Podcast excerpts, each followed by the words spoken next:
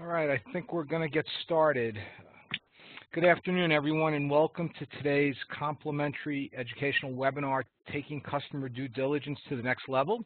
This is going to be presented by Kay Cruse and Anthony Bahr of Strategex. My name is John Polis, and I will be your webinar moderator today. I am the Chief Operating and Technology Officer for your webinar host, Star Mountain Capital. We are a specialized asset management firm focused on investing in the large and underserved U.S. lower middle market of companies with typically under 15 million of EBITDA. Star Mountain's differentiated business model includes a custom-built media and technology platform, bringing proven large market resources to smaller businesses as a value-added lender and investment partner. Before I hand over the reins to Kay and Anthony, I did want to let you know that your audio is muted and will be for the entirety of this presentation. Also, we have allocated time at the end of the presentation for Q&A. If you have a question, you can type it into the Q&A chat box of your WebEx client. We will try to get as many questions as possible before the hour is up. Now, about our presenters. Kay Cruse serves as Voice of the Customer Vice President for Strategex. With nearly 20 years of client engagement and strategic marketing experience, Kay provides strategic marketing leadership to the Voice of the Customer practice with a background in customer research, market strategy, brand development, and strategic opportunities. Anthony Bahr is a Vice President in Strategex's Voice of the Customer strategic practice where he leads research-based consulting engagements. Anthony works in partnerships with clients to design and implement research initiatives to address common questions that arise during due diligence. Kane Anthony, we're very excited to have you with us today.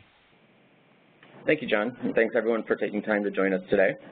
Really quickly, just a brief overview of who we are for context. We are a research-based consulting firm in Chicago that specializes in the voice of the customer, or VOC methodology. Firm was established in 93, and since then we've done over 700 of these VOC engagements. Mix of domestic and international work, um, industry agnostic, with the common thread being everything that we touch is B2B. And just to give you a sense of scale, last year we did just shy of 4,000 interviews, and this year we're on track to probably do over 5,000 customer interviews.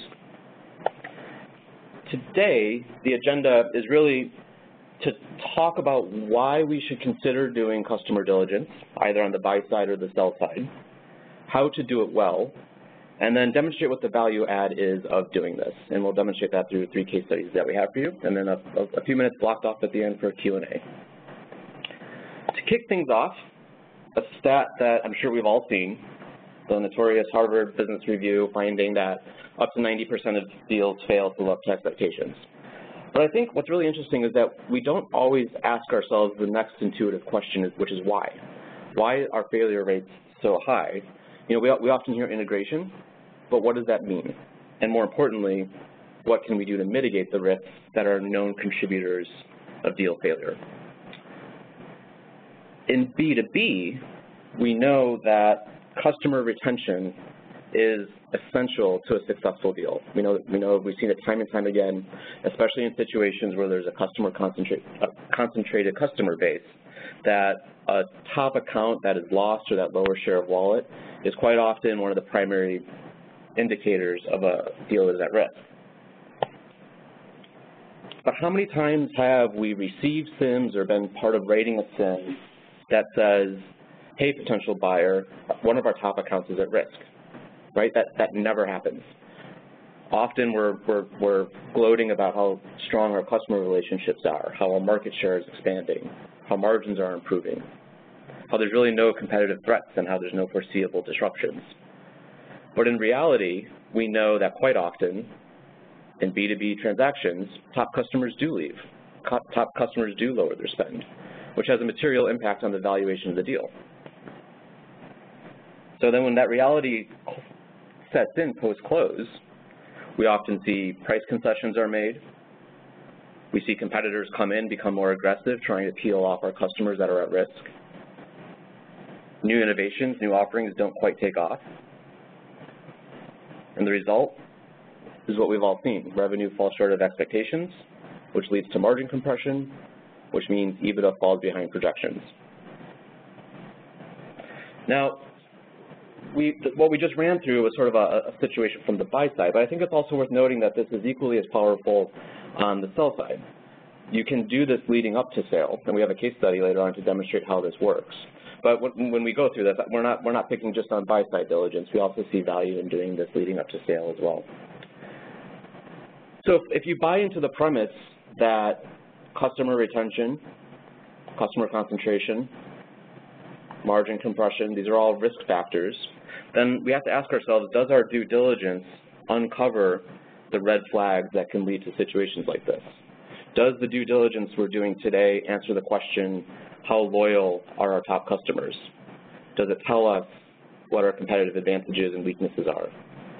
Does it tell us what our future growth outlook look like, looks like and how we can adapt new innovations? Odds are the answer to that is no. And if you say no, you're not alone because we also find that McKinsey publishes the stat that 40% of due diligence is often considered inadequate. Right? We're not always answering the questions that we need to answer. We're not always mitigating those risks that we know contribute to failed deals. And I think part of the reason for that is that most of the customer diligence that's being done today is pretty limited, right? We're reviewing contracts. We might have a panel of experts we reach out to. We may even go so far as engaging directly with customers, but when we do, it tends to be short and cursory reference checks that are done internally without third-party validation.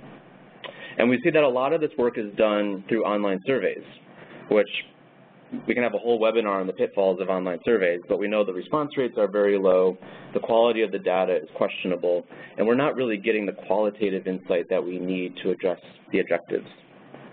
So we think there's a better way of conducting customer diligence, and Kay's going to walk us through what that looks like. So when we look at best practice for customer diligence, uh, we start with the basis of what do we really, where do we start? And typically most of the most of the groups that we work with start with some kind of commercial due diligence. The market sizing approach uh, tends to look at basically the growth of the category, might look at some industry trends or category trends. It might deal with who are the competitors and how much how much influence do they have. As Anthony mentioned, there may be a few customer insights, um, but as a general rule, most of that custom commercial due diligence is driven by secondary research that's pulled together from large reports, large, large customer concentration studies that have been done by uh, industry research experts.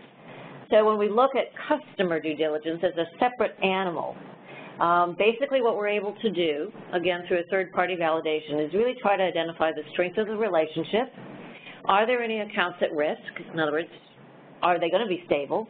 Uh, look at what customers would expect relative to how do we retain those customers. What, what does the account have to do? What does the target company have to do to make sure those, those customers stay with us? What's the share of wallet? Uh, importantly, how does, the, how does the company rank? What is their growth outlook? So in essence, what we do is we pay, kind of do the old Venn, Venn drawing here. We try to look at insights that will drive and make the commercial diligence better, things that the commercial diligence alone can't really uncover and can't really identify. So when we look at best practices, how do we do it? Uh, certainly from the standpoint of the interviewing. We do one-on-one -on -one interviews, phone interviews, uh, that are relatively lengthy in, in, their, in their content. We position it as a customer satisfaction uh, study. There is never any mention of a pending deal. So again, we ask that the seller sponsors the fact that they have hired us to do this study on their behalf so that we can end up having engaging phone conversations with their customers engaging conversations that will last anywhere from 15 to 20 minutes on up to 30. Uh, we don't do and don't recommend static web surveys because we find that the web survey results uh, are, are reaching into the single digits and, and lower.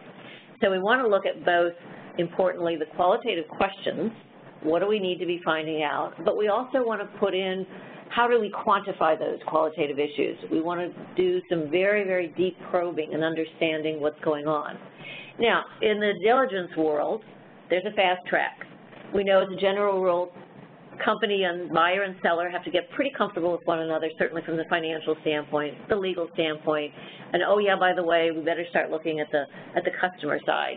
So we want to make sure that we have a very accelerated timeline. Traditionally, we're in that last portion of the relationship building.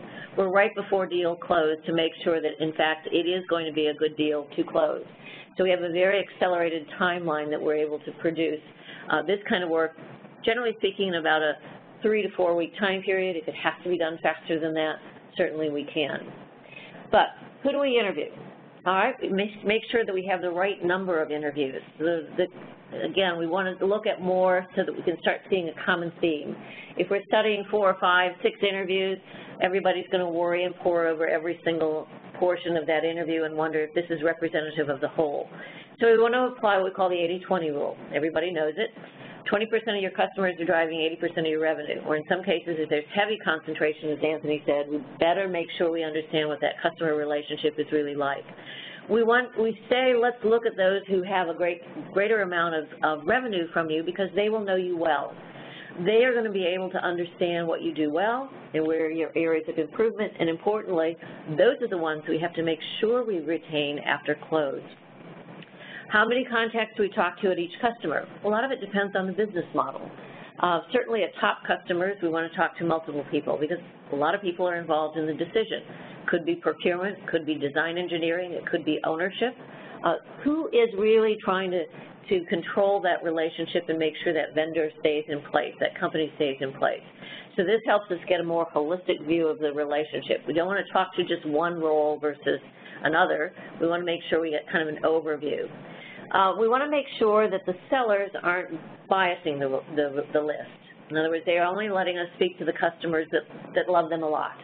Uh, we want to make sure that we ask them to provide a good range of customers so that we can look at what's going on, certainly balancing off the, the, the amount of revenue that each one is supplying to us.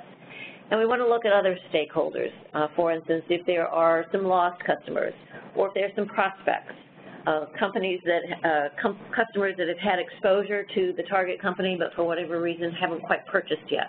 Uh, that's a good audience to try to understand what are they doing?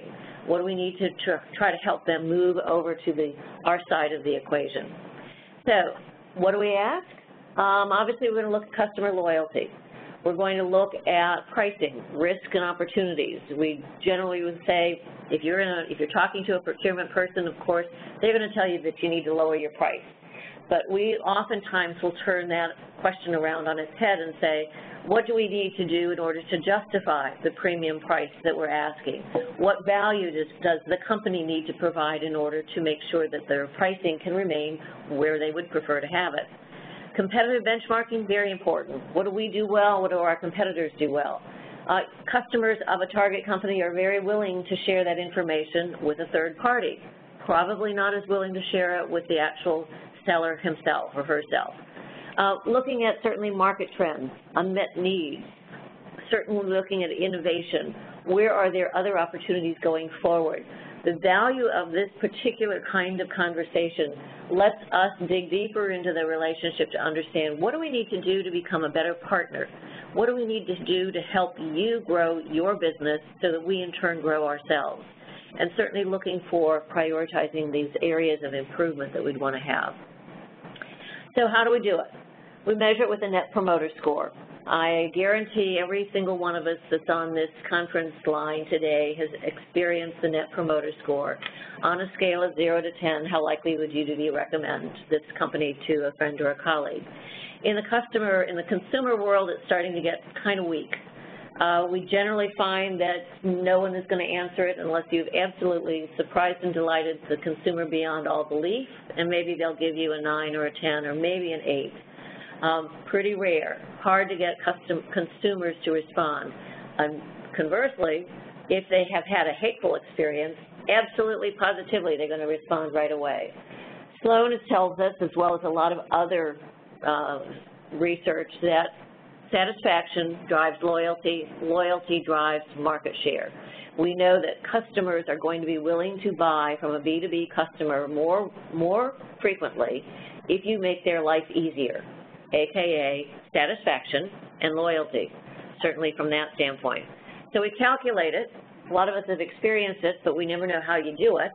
We take the percent of people that give us nines and tens, and we subtract the percent of people that give us six and below. And of course, everybody says, well, wait, wait, wait, eight's a good score, seven's pretty decent, what's going on? Why don't we count those?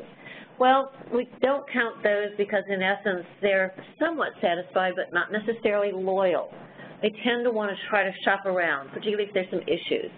Promoters are very people, the, the individuals within your customer base who are extremely loyal. They are repeat purchasers. They're easier for you to service because they likely would recommend you to others. They're willing to pay a little more because you make their life easier.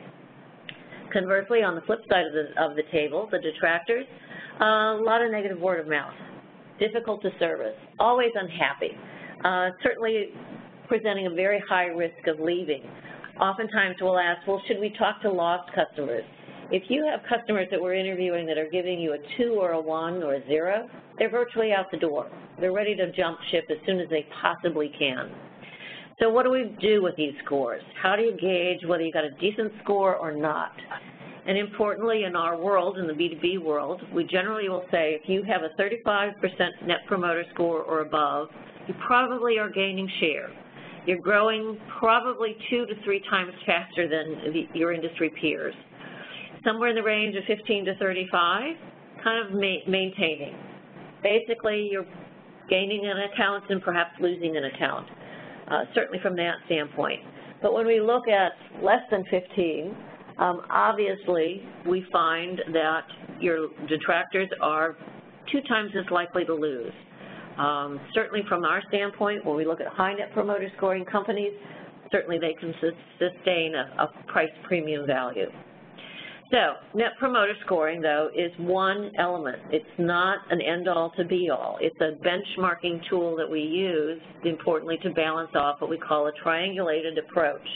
Yes, we look at net promoter scores, but if you're only measuring a net promoter score, you're losing a lot of valuable information. We want to understand the customer experience.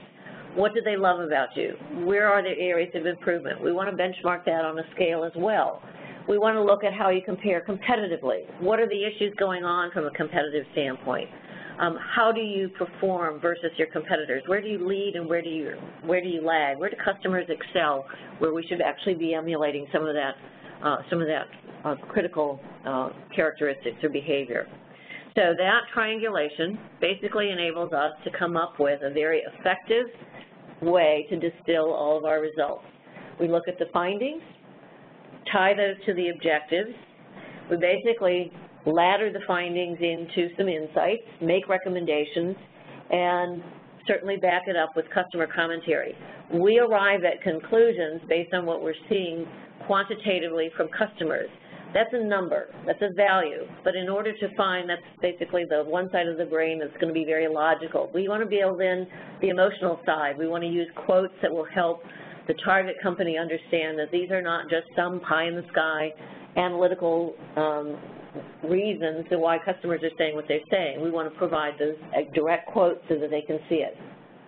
We provide a separate presentation first to the buyer before the deal close. And once the deal closes, we provide a, a combined buyer and us presenting to, in essence, the seller.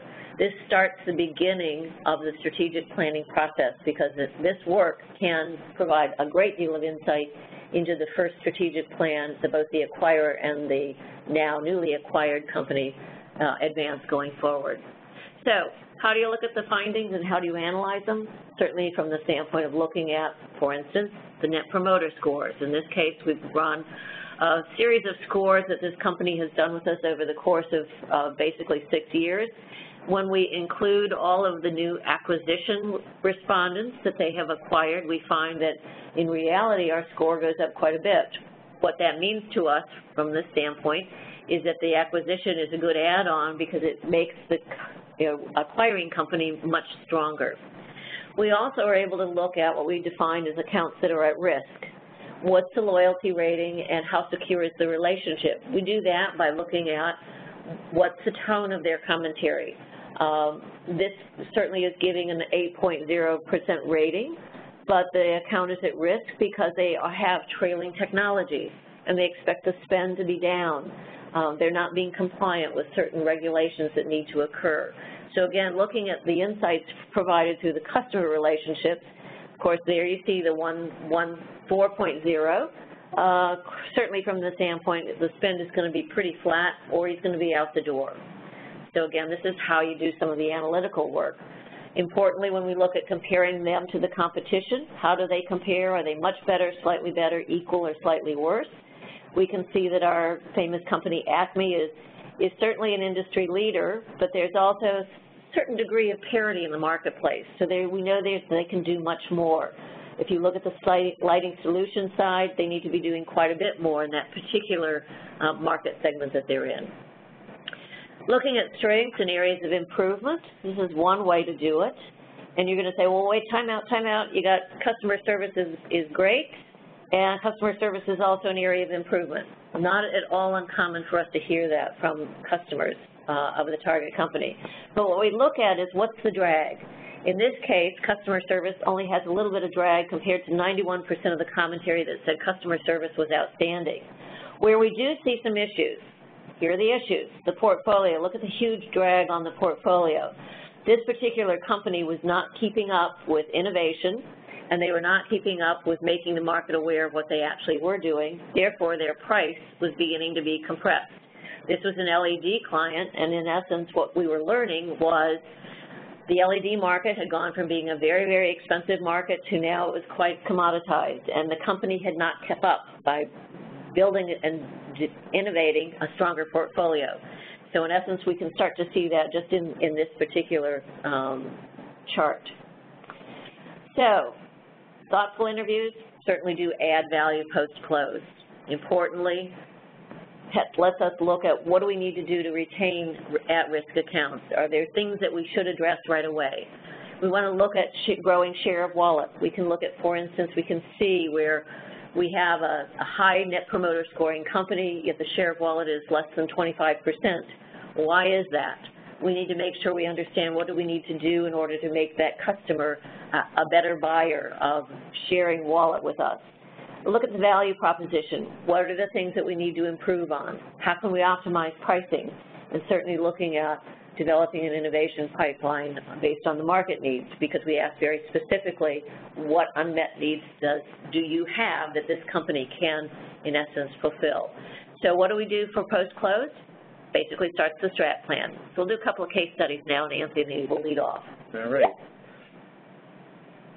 So the, methodology that we use, voice of the customer, you know, we've been talking a lot about that value it adds in the diligence phase, but it's also a pretty effective management tool throughout the duration of the, the holding period. So what often happens is we do a customer diligence baseline project. With holding periods being, you know, five, six years now, that means we have an opportunity to touch base with consumers a few times during the holding period to really make sure we are enhancing the strength of customer relationships so that when it comes time to go to market on the sell side, not only do we have a compelling financial story to tell, we can validate that with a compelling customer story. So the three case studies we have lined up kind of follow that linear process. And the first one that we're going to start with is a situation where it was a, it was a buy-side diligence project where there was a high degree of customer concentration. The, the seller was an industrial plastics manufacturer, and they had about 20 customers that generated 90% of their revenue.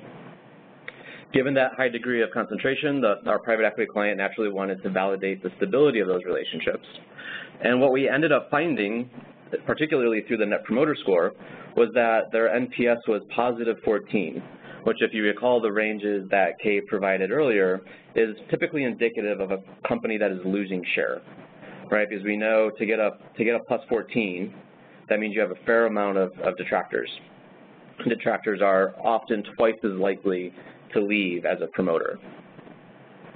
So given that the Net Promoter Score was, was pretty low, and there were some fundamental issues with the customer experience, a lot of late deliveries, poor customer service, and we didn't hold a preference in the marketplace. When we benchmarked ourselves against competitors, we found that we were often third or fourth or fifth. There were, there were quite a few other players that were preferred by, by customers. So with all these things taken into consideration, the Net Promoter Score, the customer experience, competitive benchmarking, that triangulated approach that we showed you, the, the results actually impacted the buyer's decision and the offer for the target was withdrawn. And what we see over on the right at the top is one of the quotes from one of the actual customers we interviewed. There's nothing I like about them. Our current plan that is in two years, our, our volume is going to start going down. Right? This is what I was talking about earlier, is how often do we see a quote like that in a CIM? Not that often. How often do we see this in reality?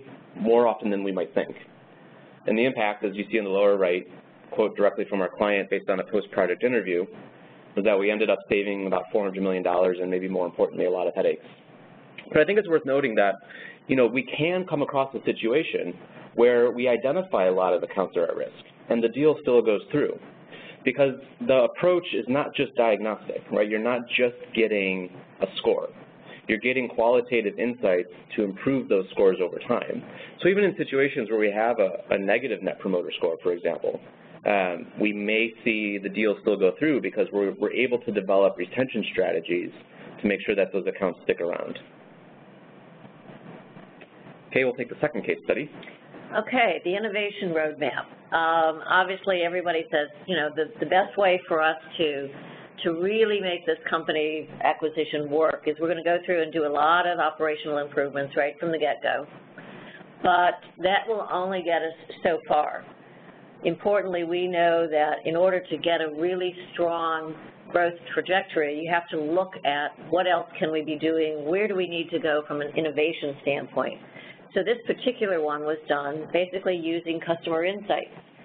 We can identify, for instance, if there are gaps in the offering, or are there any specifically unmet needs, or there pain points, things that the industry is struggling with. Um, again, we talked about what competitors were doing better. Oftentimes we'll hear, you know, this is a great little company, but if I'm getting a new go-to project, they're not my go-to supplier. Uh, another competitor is because I know they're more innovative. So we want to look at, are there any industry trends that are impacting how, how much innovation can or should be done? Certainly we're going to validate, importantly, we always know engineers have a great pipeline of these are the next best ideas that our customers are going to want. And partly what we have to do is look at, are they relevant to customers?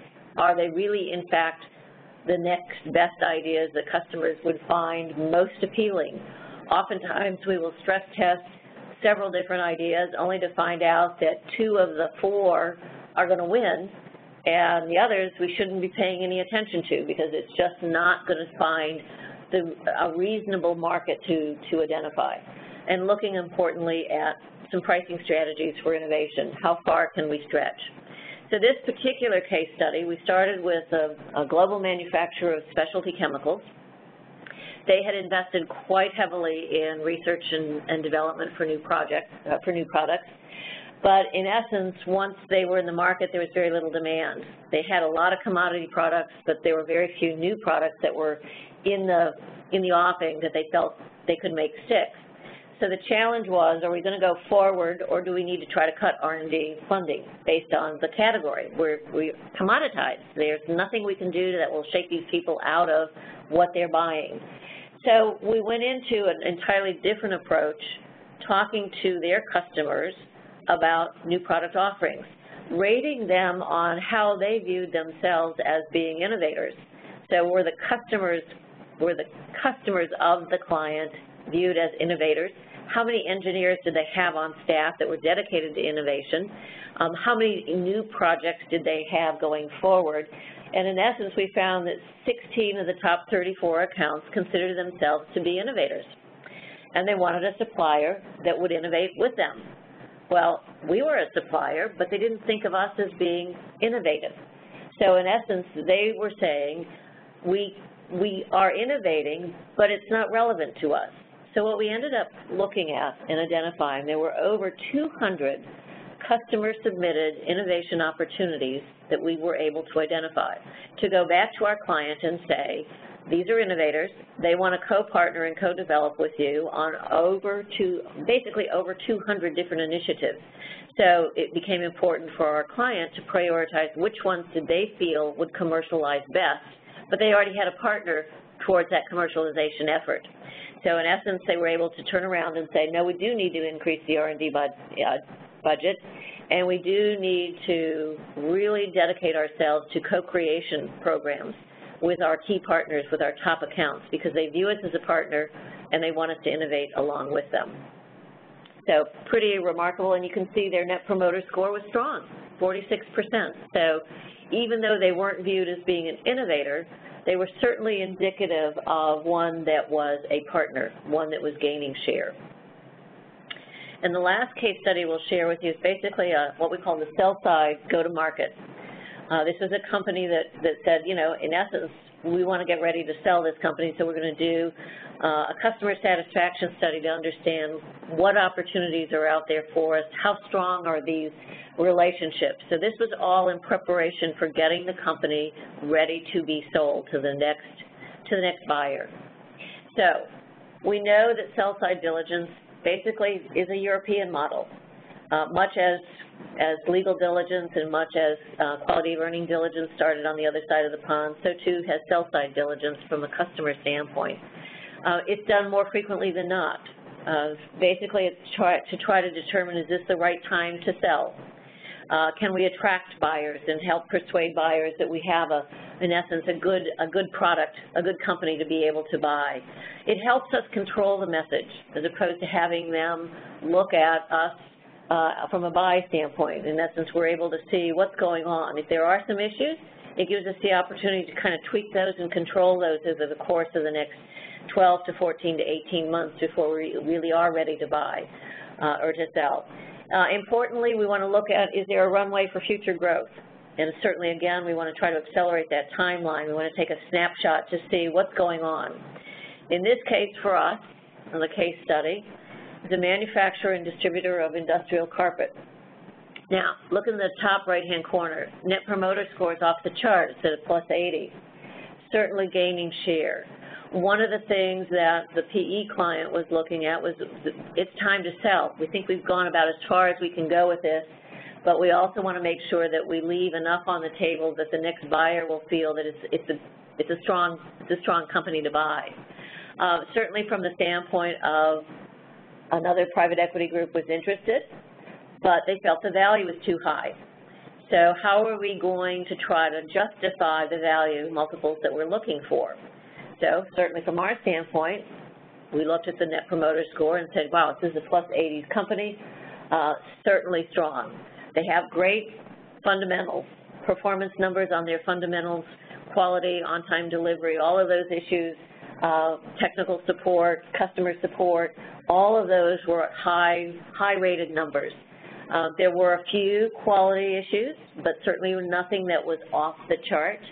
Uh, and certainly from the standpoint of one of the things that we wanted to look at was what's the next runway? What else do they have to enable to grow them to grow? We basically had isolated a number of, of new products. Basically, there were about four new products on the, on the drawing board, and we validated Two were off the, the chart wins. Absolutely, positively, they were going to excel. A third was, uh, yeah, it's interesting, but you know, the other two are much, much better. And the fourth was, uh-uh, not, not going to make it, just not very interested in it. Uh, what we ended up being able to provide was that, yes, there was runway, and yes, importantly, um, it was worth the price. So the validation was, was documented and as a result of the findings, the, both the buyer and the seller became comfortable with the validation, became comfortable with the multiples that they were willing to pay. Importantly, we've checked in basically about a year later. Uh, the buyer is extraordinarily happy. The numbers are still going up.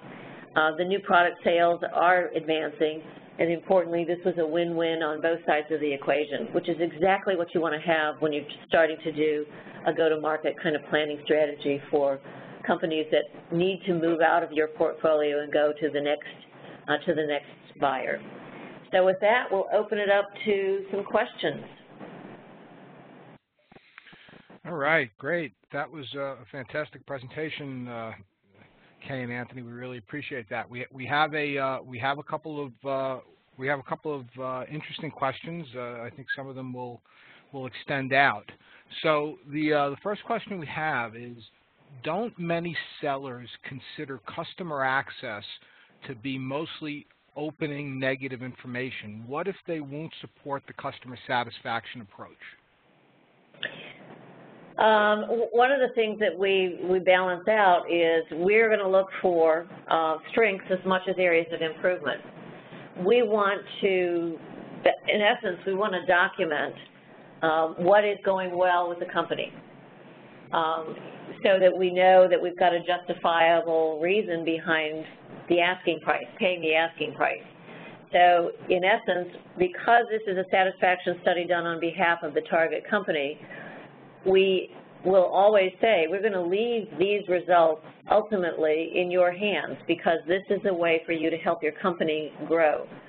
Uh, if there are if there are concerns, for instance, if they say, oh no, you're not going to talk to any of our customers at all, that's a red flag. Mm -hmm. That says uh, something's going on here. Uh, why can't we talk to some of the customers, particularly if the seller is the sponsor of the study, aka letting the customers know that they've asked us to do this on their behalf.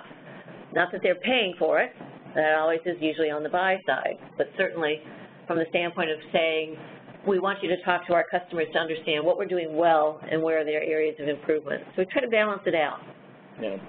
And we get, you know, it's interesting, even if sellers don't necessarily want us to talk to their customers, their customers certainly want to talk to them right? We get about a 75, 80% response rate. So customers are, are eager to share their feedback because they know it's in their vested interest, right? The, the, the hope is that they're going to take time out of their day to share feedback on how their experience can be improved. So even if there's hesitation on the seller's part, you know, I don't want to bother my customers, you know, I don't want to have one more touch point with them, this is one of those instances where they're often happy to do it uh, because they want to give us that feedback. Sure. So, so in general, how is this methodology, your voice of the customer methodology, different from other types of methodologies in market research? So I think a lot of what we see from a customer perspective is done with web surveys. And we, we touched on this earlier. You know, web surveys, the response rates are now in the single digits, you know, 10% if you're lucky. But then more concerningly, when you're doing web surveys, you have to ask yourself who's actually responding. And it tends to be the ones, kind of as, Kay alluded to, that are really, really happy with you or really, really upset with you. So you get a very polarized set of feedback. You're not getting a, a well-rounded, holistic sense of the customer relationship. The other pitfall is that they tend to be very heavy on quantitative findings, which are helpful, right? We, we certainly need statistics. We certainly need empirical measurements to give us a sense of where we stand today. But when doing this type of work, where it's not just about knowing where we are, but how we can move forward, that's where we tend to find qualitative insights lend just as much, if not more value. And you just don't get that with web surveys. You know, you can, you can have people respond to an open end, but you'll get one or two sentences at most. When you're having a dynamic phone conversation and you pose a question, you know, customers can, can talk for, for five or 10 minutes on a single topic. So I think it's the response rate combined with just the higher quality insights. Yeah, only other element to add to that is when we are, for instance, when we are doing the interviewing as a third party, and we're not mentioning the transaction, that gives us kind of a level playing field of understanding what's going on. Mm -hmm. If if the private equity firm or the or the buyer is doing the interviewing, they pretty much have to reveal that there's a transaction. Uh, obviously, just, just from the standpoint of their methodology. Uh, that transaction can be, the fact that it's known now to the interviewee can taint the deal. We've had one situation, for instance, where the company that was the acquirer went out and talked to all of the top customers. And literally, after they closed, because it looked like everything was perfect, that one of the largest customers said, okay, now that you're here, I want a price concession. And of course, the acquirer said, whoa, whoa, whoa, whoa, whoa, you didn't mention any of that when we were talking. And they said, well, of course not. You've hmm. got deep pockets. They don't. Now that you're here, I want a price concession. So the value of their deal went south dramatically because they had to make that price concession because it was the number one largest customer with a lot of concentration. So that's kind of the, the what we always call the, the balancing point of why this is a good idea to do with a third party. We can get into that insight because we're going to ask more questions and never mention a transaction, which gives us the ability to, to triangulate around what's going on with the relationship. So, how do you convince, or, or how, yeah, how do you convince the sellers to um, allow customers to have third parties contact them, and then how do you make sure that the sellers doesn't give you customers that are only going to talk well about them? Yeah, so a crucial step in the process is to have seller buy-in from the beginning and also to have the research from the perspective of the customer be sponsored by the seller. And the, the, the, one of the best practices we have for doing this is prior to researchers getting on the phone and calling on a customer, that customer first receives an email from someone senior at the seller organization saying, hey, we're doing a customer satisfaction study. We're simply trying to find ways to better serve you. So this gets, gets back to what we were saying earlier, where it becomes a mutually beneficial process. The customer gives us time. The seller gets feedback that's valuable whether or not the deal goes through. If it helps reinforce Q of E and other diligence and it gives acquirers peace of mind to close, great. If it doesn't, it still adds value to the seller because it gives them a nice set of account levels plans to improve relationships going forward and you know next time they put themselves up for sale, it might, might be a more optimistic picture. We um, often will encourage that you put it in your LOI uh, as, a, as an element that it's, it's there from the very, very beginning. It's known that it will occur only after a lot of other diligence has been done so that everybody's comfortable with one another. We find the best cases are usually where buyer and seller have been around the table enough, and yeah, it's always drinking from a fire hose, but they've gotten to know one another. And there's a feeling of a certain degree of trust at that point certain degree of protection relative to the customers. Certainly we're going to say, hey, we know customer relationships are your most important asset. There's nothing we're going to do to screw those up. Uh, we also know that the exposure of customer satisfaction and the relevance of the customer experience these days is getting a lot more press in the business-to-business -business world. So this becomes kind of a natural add-on to say the best companies are doing this level of work in order to improve customer relationships. So that feels pretty natural to customers. So again, mm -hmm. we do it so that there's no threat. And then to the, to the second part of the question, how do we ensure that, you know, sellers aren't stacking the deck and just giving us customers that they know will be favorable. You know, I think the the approach that Kay outlined, where you know you we it really eliminates bias because we're saying don't give us a random sampling of customers because it may not be random. We say apply that 80-20 rule. Let's interview top accounts within top accounts, let's only talk to people who we know are influencing or making the ultimate decision about which suppliers to use. So we're really narrowing it down to a pretty narrow target. And if the feedback is all great, we know it's great because it's great among top accounts and it's great among people who are making the decision about whether or not they use us. If it's, if it's not so great, mm -hmm. Again, the bias isn't there because we know the feedback is coming from the hearts and minds of, of those who are choosing whether they go with us or whether they go with a competitor. So, so when you're contacting when you're contacting customers, uh, what what what do you what do you articulate as the purpose of the study being? Just just to just to gather information uh, to for the client so that they can do a better so they can be better. Yeah, I mean, I think everyone. I mean, I think almost everyone, especially in the B2B world, is used to getting those. You know, after a flight or after a hotel, you get those emails saying, "Hey, take this survey." So customers are absolutely attuned to and comfortable with being reached out to to provide feedback. And we take a very similar approach. We just ask for more of their time. So we say, you know, give us 30 minutes, have a conversation with us. If you want to be anonymous, you can.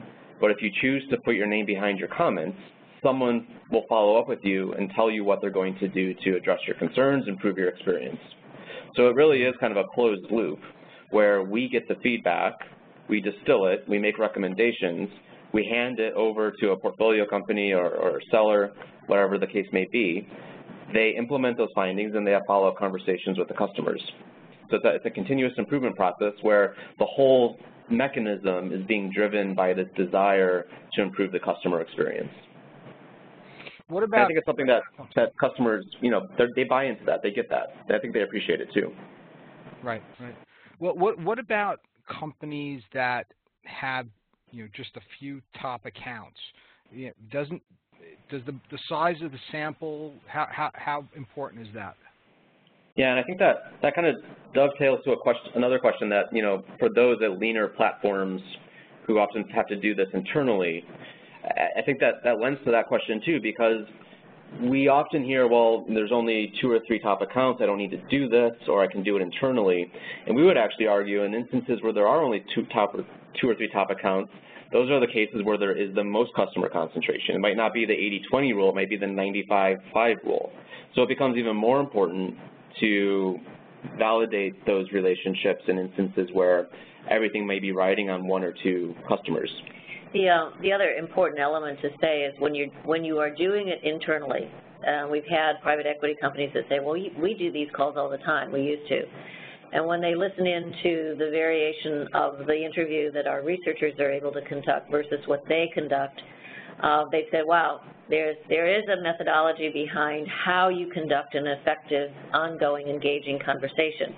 Now, importantly, from our standpoint, one of the things that we find is if you are going to do it internally, you've got to take the next step. You've got to be able to document, importantly, what you really heard, not what you think you heard or what you wanted to hear. And that's what we find is most often the case with people who are not trained to be interviewers and researchers. They tend to hear only the things that they want to hear, not necessarily the things that the customer is really saying.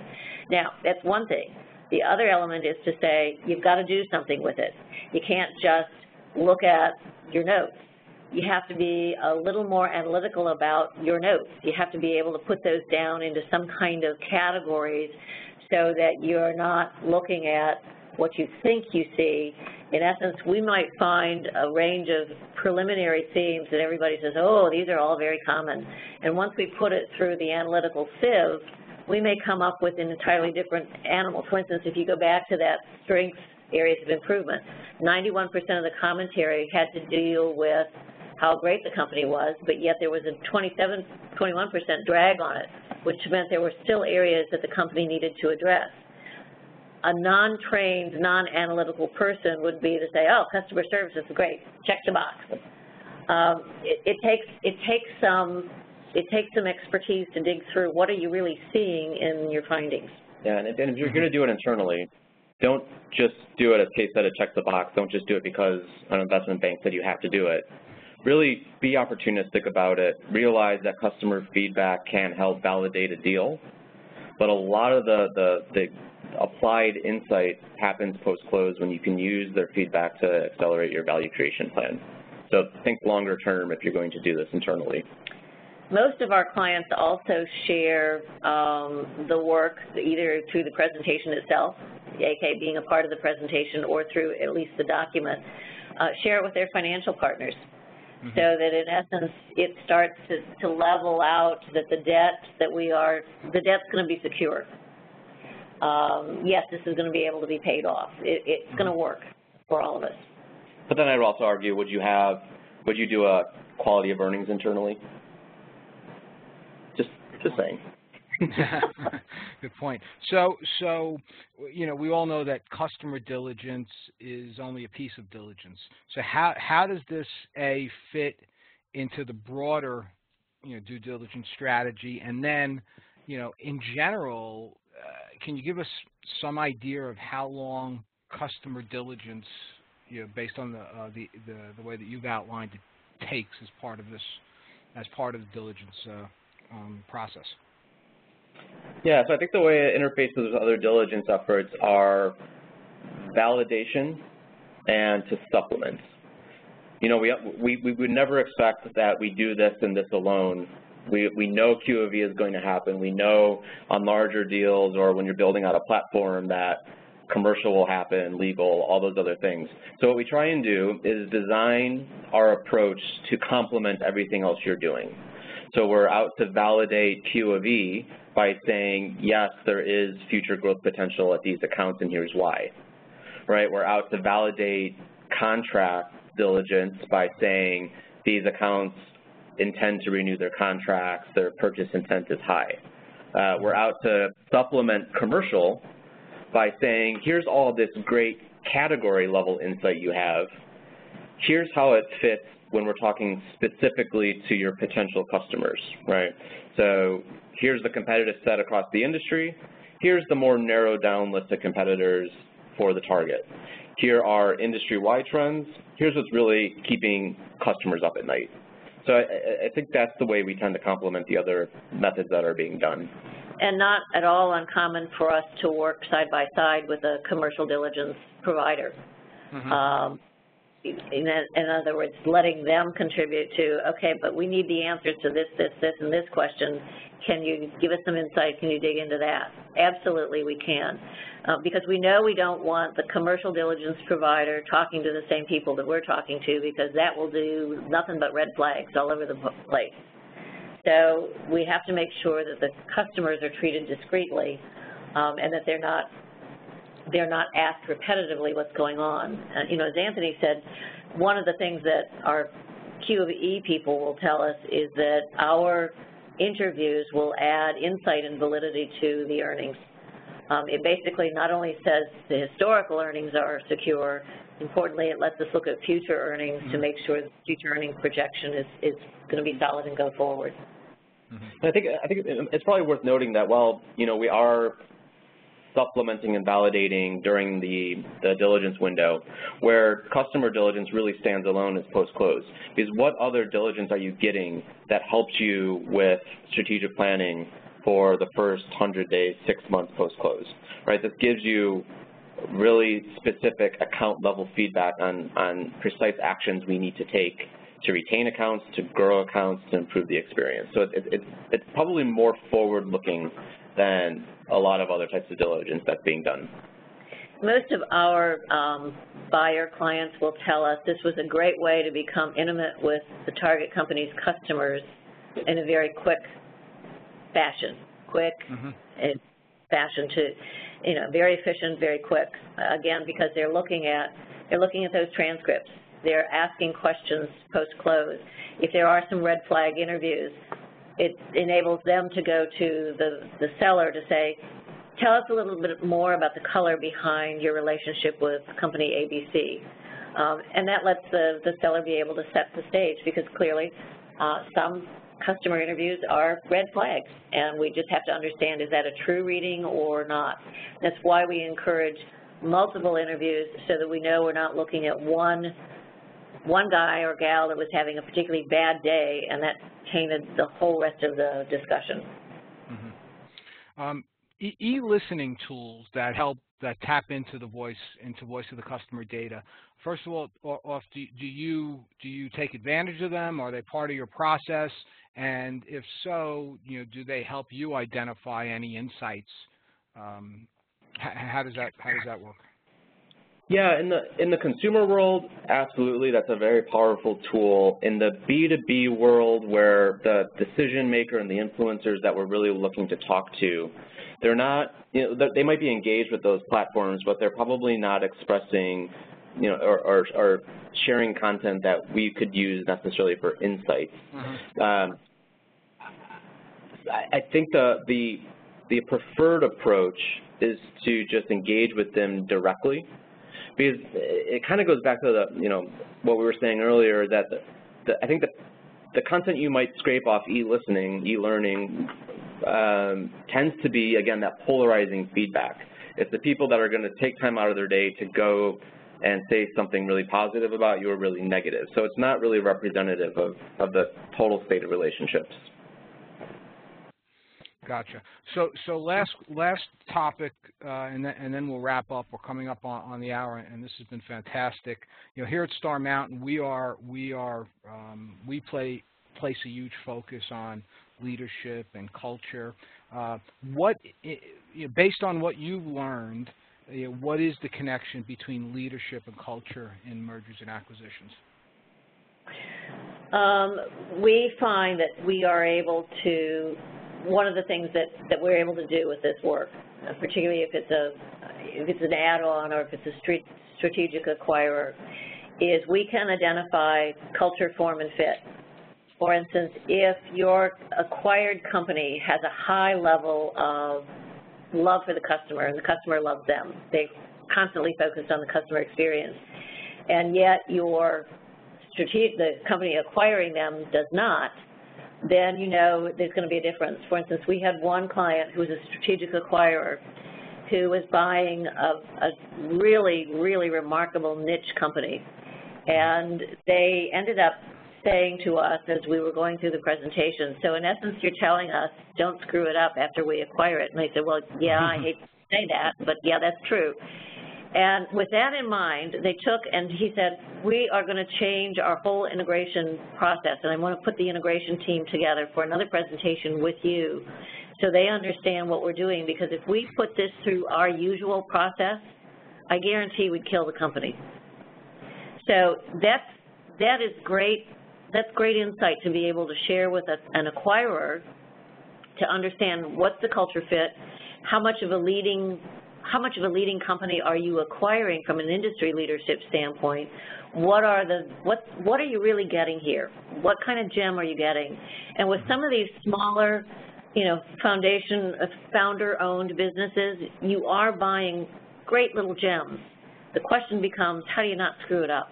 And we are able to, to really probably probably give a good assessment for, again, that integration fit um, and cultural fit, culture fit. Yeah, and I think that's especially true, you know, lower mid-market B2B companies where you have very long-standing accounts. Mm -hmm. They're long-standing for a reason, right? It, it, it, tends to be the personal relationships. People do business with other people. They don't necessarily do business with companies. So it's, it, it's a case point. It's super critical to establish um, the, the stability of that and make sure that we essentially aren't screwing it up.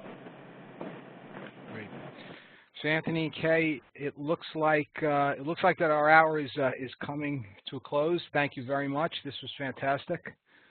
Thank you for letting us um, talk to the group. We really appreciate it. Sure. Uh, I'd like to thank everybody who signed in for the hour and to let everybody know that within the next day or so we will be emailing everybody a copy of the present of uh, of Kay and Anthony's presentation along with a link to a complete replay for this webinar. And should anyone have any further questions, you know, there's uh, Kay and Anthony's contact information. Uh, if they have any feedback about this webinar, please feel free to email them to us at webinars at starmountaincapital.com. And please check our, uh, our events page on starmountaincapital.com website for for future uh, for future webinars and podcasts. Anthony Kay, again, thank you very much, and uh, and hopefully we'll do this again soon. All right, thanks. Thank you all. All right, bye bye. Bye bye.